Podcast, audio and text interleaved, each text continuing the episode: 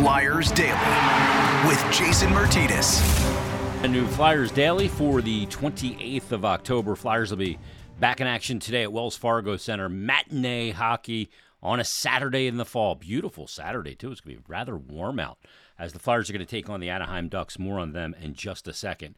Flyers opened up a four game homestand on Thursday against the Minnesota Wild. First game back from that two game trip where they lost in overtime to Dallas and then in the final 33 seconds against the Vegas Golden Knights, but they come back against Minnesota. They go up 3 0 in the game, two power play goals in the second period of that game from Brink and Couturier. Head to the third with that 3 0 lead. The Minnesota comes storming back, gets within a goal. Uh, but the Flyers, after that, take care of business and they get a 6 2 win over the Minnesota Wild. So, certainly starting off the homestand in fine fashion. Four game homestand, like I said. Three of the games will be in the month of October. It's Anaheim today at 1 o'clock, Carolina on Monday at 7 o'clock, and then Buffalo Wednesday at uh, 7 o'clock at Wells Fargo Center. Then they'll head to Buffalo uh, for a home and home with the Sabres. But up today, it is the Anaheim Ducks. And Flyers Daily is presented by Ticketmaster. Make more Memories Live. And also this season, Flyers are teaming up with Penn Medicine for the Penn Medicine Assist. For every Flyers assist this season, Penn Medicine and the Flyers are going to be donating 30 pounds of food to local communities in need. So we'll like to see a lot of assists today as the Flyers take on the Ducks. What's the deal with the Ducks? Well, here you go. The Anaheim Ducks right now come in in the fourth spot in the Pacific Division of the Western Conference. Seven games played, a record of 3 4 and 0. They have six points. Top team in that division is Vegas, for example, at seven zero oh and one, and uh, the Anaheim Ducks are minus two in goal differential, two and two on the road, coming off a win in their last game uh, in Boston. Um, they're a team that's got a lot of young talent, trying to put it together under a new head coach. Uh, that head coach is trying to get you know, players like Trevor Zegras to be more responsible all over the ice instead of just an offensive player. Uh, they've won their last two games, both on the road. They beat Columbus three to two in overtime. Then they beat the Boston Bruins four to three in overtime in that one. What's the deal with the Flyers? Eh, glad you asked. Here you go. Flyers coming off that win against Minnesota. Right now, the Flyers sitting in the second spot through seven games in the Metropolitan Division of the Eastern Conference a record of four, two, and one. They've got nine points. They're one point back of the Rangers, who have also played seven games. Flyers are three and zero oh at home. Nice to see the home ice advantage, and they are my or excuse me plus six in goal differential, and they're coming off that win over the Minnesota Wild. So the Anaheim Ducks, like I said, they've got some good young talent, some uh, high marquee type players, and obviously Trevor Zegras is one of those guys. And uh, we'll see how you know, he fares under this new coach that wants to preach some defense. But leading the way for the Anaheim Ducks right now in points is Ryan Strome. He's got a goal and six assists, seven points, point per game right now. Frankie Vatrano's got six points, five of them goals, only one on the power play. Mason McTavish has six points. Troy Terry's got five. Uh, and Leo Carlsson played in three games. And I think we've heard the term when it comes to Leo Carlsson already of load management.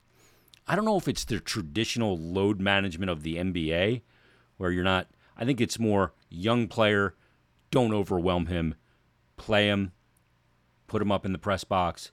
Let him take on this this big task of becoming a player in the NHL at a very young age in bite-sized pieces. Don't shove the whole piece of pizza in his mouth.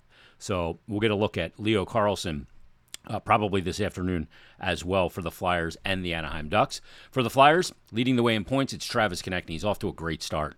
Boy, does he look fantastic. Six goals, three assists, nine points in seven games. Got a power play goal, two shorthanded goals. He's playing over 16 minutes of ice time. He's a plus two.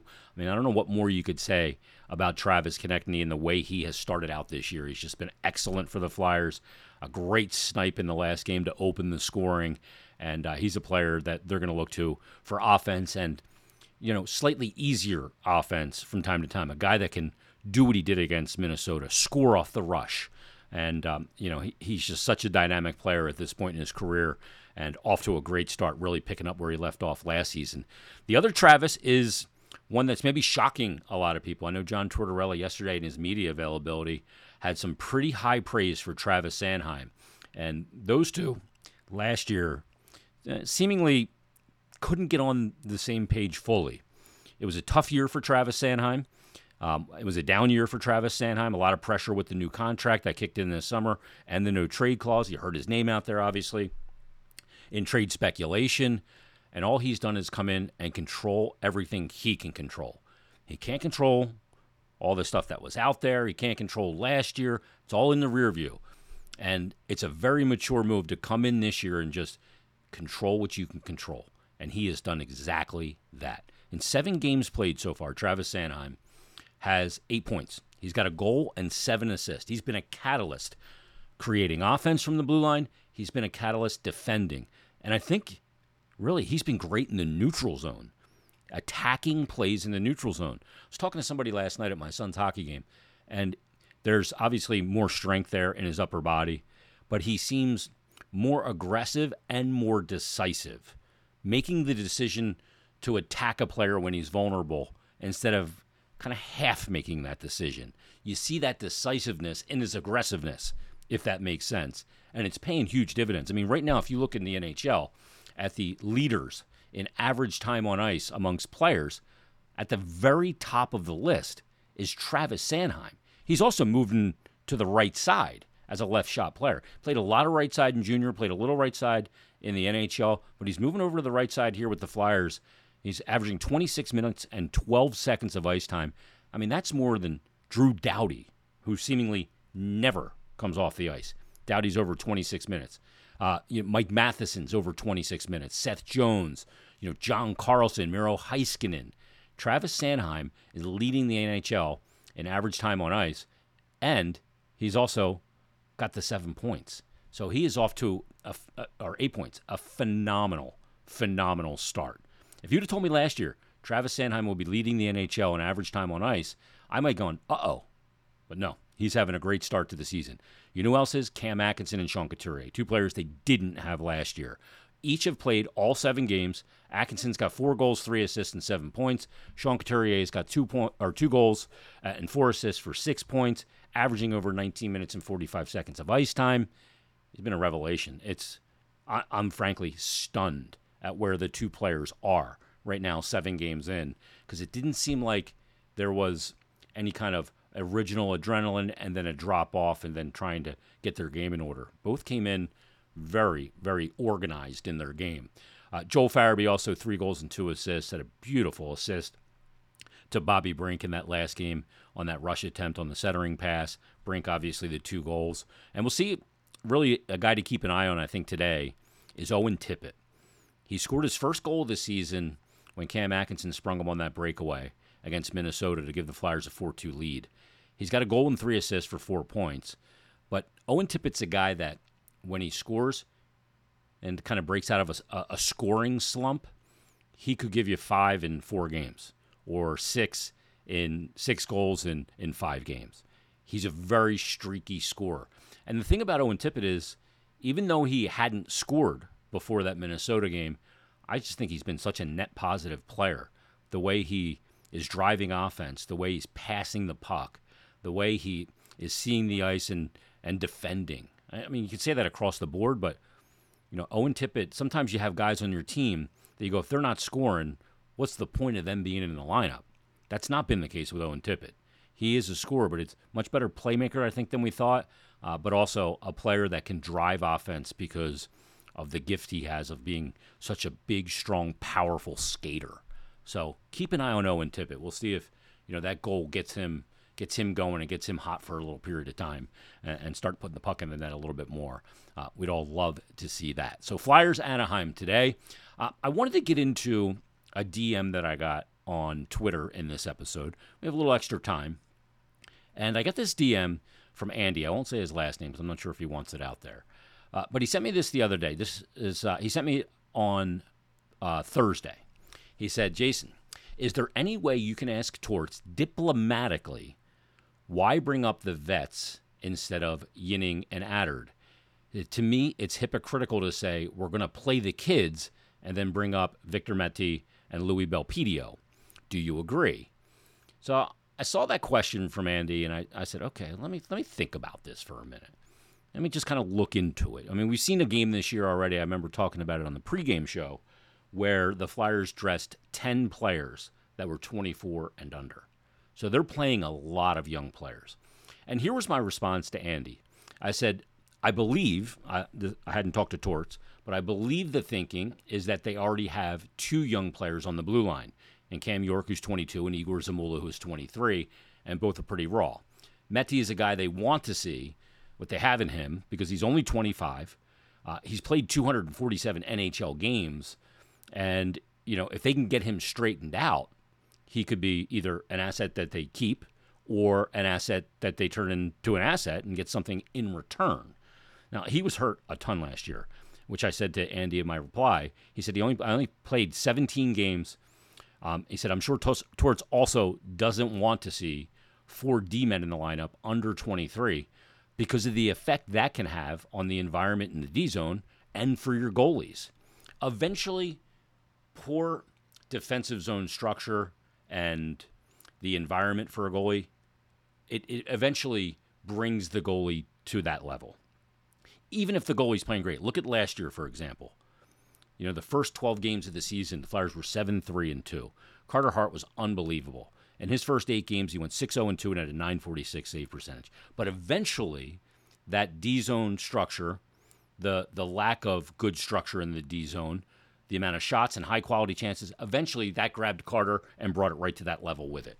That'll happen to any goalie. There's nothing you can do about it. You can battle it for as long as you can, but eventually the, the environment's going to win out and drag the goalie down to it. And that's what happened. So I imagine you don't want to put even more just kids in the lineup on the blue line, especially, which is the hardest position in hockey to, to get good at at the NHL level, and kind of break down your D zone structure and drag down your goalie along with it. And here's I, beyond that, I said to him, I said, he wants the team to play as many, quote, meaningful games as possible because evaluating players in the NHL based on meaningless games could be fool's gold. So you want to stay in the mix as long as you can. I don't know where this is going with the Flyers. I don't. They're off to a good start. I'm not ready to make some big proclamation that they're a wild card team or they're going to the playoffs or that their wheels are going to fall off and they're going to end up with the fourth worst record in the league. I'm not ready to make any proclamation on either way. But John Tortorella, and I completely believe in this as well, wants his team to not only play meaningful entire games, games that are coming up that mean something coming in, but also not get behind in a game where that game, you know, the the, the last half of the game, the last 30 minutes of game clock becomes meaningless because you're down five to one. So you want you don't want to have a half a game where you can't put players in positions to evaluate them because the game becomes meaningless and everybody lets their foot off the gas. That doesn't that doesn't help the evaluation process. That doesn't help guys develop either. matter of fact, I think that is counterproductive. I think that actually hurts guys because playing without pressure, it's like, what's the point? You want to play when it means something. So I think that's kind of where the thinking was on that. That's my read on it, not based on talking to Torts or anything else. But you already got two young guys on that blue line. Putting four young guys on that blue line, that's a big ask. That's a tough, tough way to, to go out there and try and, you know, limit the opposition. They're doing a really good job now. I think you have the good mix. You have to have young guys and you have to have some veteran guys. Uh, you can't just put the kids in the lineup. But Andy, I thank you for your message, and I want to get to another one actually too because um, I love I love corresponding with you guys. So you can always DM me at Jason Myrt on Twitter, J A S O N M Y R T. You can email me as well, jason.myrtetus, M Y R T E T U S, at gmail.com. Um, Fuzz sent me this. He said, he said, I just read the article by Greg Wyshynski on ESPN. Um, it was about the Flyers' new era of orange. Uh, he said it was about the new era of orange and how the Flyers are selling the rebuild. He said, I'm a Flyers fan from North Carolina. How do you think the fans and the city in Philadelphia are taking the rebuild? Um, at the time when I replied to Fuzz, I didn't, I hadn't read the article. I've read it since, um, and my thought on that is this, and this is what I said to Fuzz. I think there are some fans. In my response, I called them educated because they agree with me um, educated fans that understand how a proper rebuild works. But I also think there's a very vocal group that think a rebuild only works by tanking and playing kids. Like I said before in my response to Andy, they played 10 kids in a game, 24 and under. You know, you can't just play the kids. I think Emil Andrae is best served to be with the Lehigh Valley Phantoms. I do. I think that's the best place for him right now.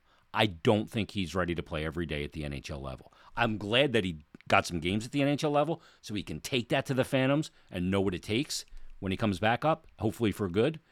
But some people just want the team to lose because they want the shiny toy at the very top of the draft. And as I went through in the episode the other day, you know, David Pastrnak's one of the great players in the NHL, 25th overall. McAvoy, 14th overall. You know, you look all over. Brayden Point, third round. Nikita Kucherov, late in the first round. Uh, you got all these players, good players that aren't at the very top of the draft. And that's how you, you cannot just lose. I think for the most part, the city is taking the rebuild very in in the the right manner. I think people aren't getting crazy with their expectations, at least not yet. And I think that they're seeing that there there's probably more pieces here than we thought. You know, I always say it's never as bad as it as you think it is, and it's never as good as you think it is. It's probably somewhere in between. You're not as far off as you think you are, and you're maybe not as close sometimes. They have a lot of forward pieces. A lot of it depends on the blue line. Keith Jones has talked about it in some availabilities that he's had in interviews he's done that they got to build that blue line. They got Bonk this year on the draft. He's still a few years away. He's up in London playing with the London Knights, having a good start to the season with Denver Barkey. Um, but you got to build that blue line because having the big, good, strong, deep blue line is the only way you make it through round after round in the playoffs. It's just a fact. That's just the fact of the equation. So they got to they have to build that part up. There's still work to be done. Yeah, you have some good young pieces in Cam York and and others. We'll see how Ronnie Attard continues to develop, Adam Ginning, Emil Andrae, and others, and Bonk obviously. And we'll see where they go. Obviously, next year's draft, you still have Michkov coming up front, along with Cutter Gauthier and some others. But you know, we'll see how the fans kind of go through the peaks and valleys of a rebuild. It's easy to be on board with the rebuild right now because the team's winning games, even though that makes some people miserable.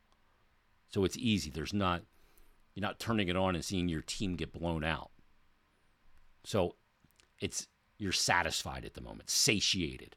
But we'll see how it plays out. It, look, going up and down in sports, that's part of the game. That's part of it having the highs of sport and the low, that's what that's what it's all about. That's why when you win something, it feels really good because you know what it's like to lose. So thanks to Fuzz as well for the DM. Great stuff from Fuzz and Andy. Great stuff from the Flyers and the Ducks coming up today. Well, will it be great stuff? Well, we'll talk about it tomorrow. We'll break it down. So, everybody, enjoy the hockey today. We'll talk to you tomorrow on a brand new Flyers Daily.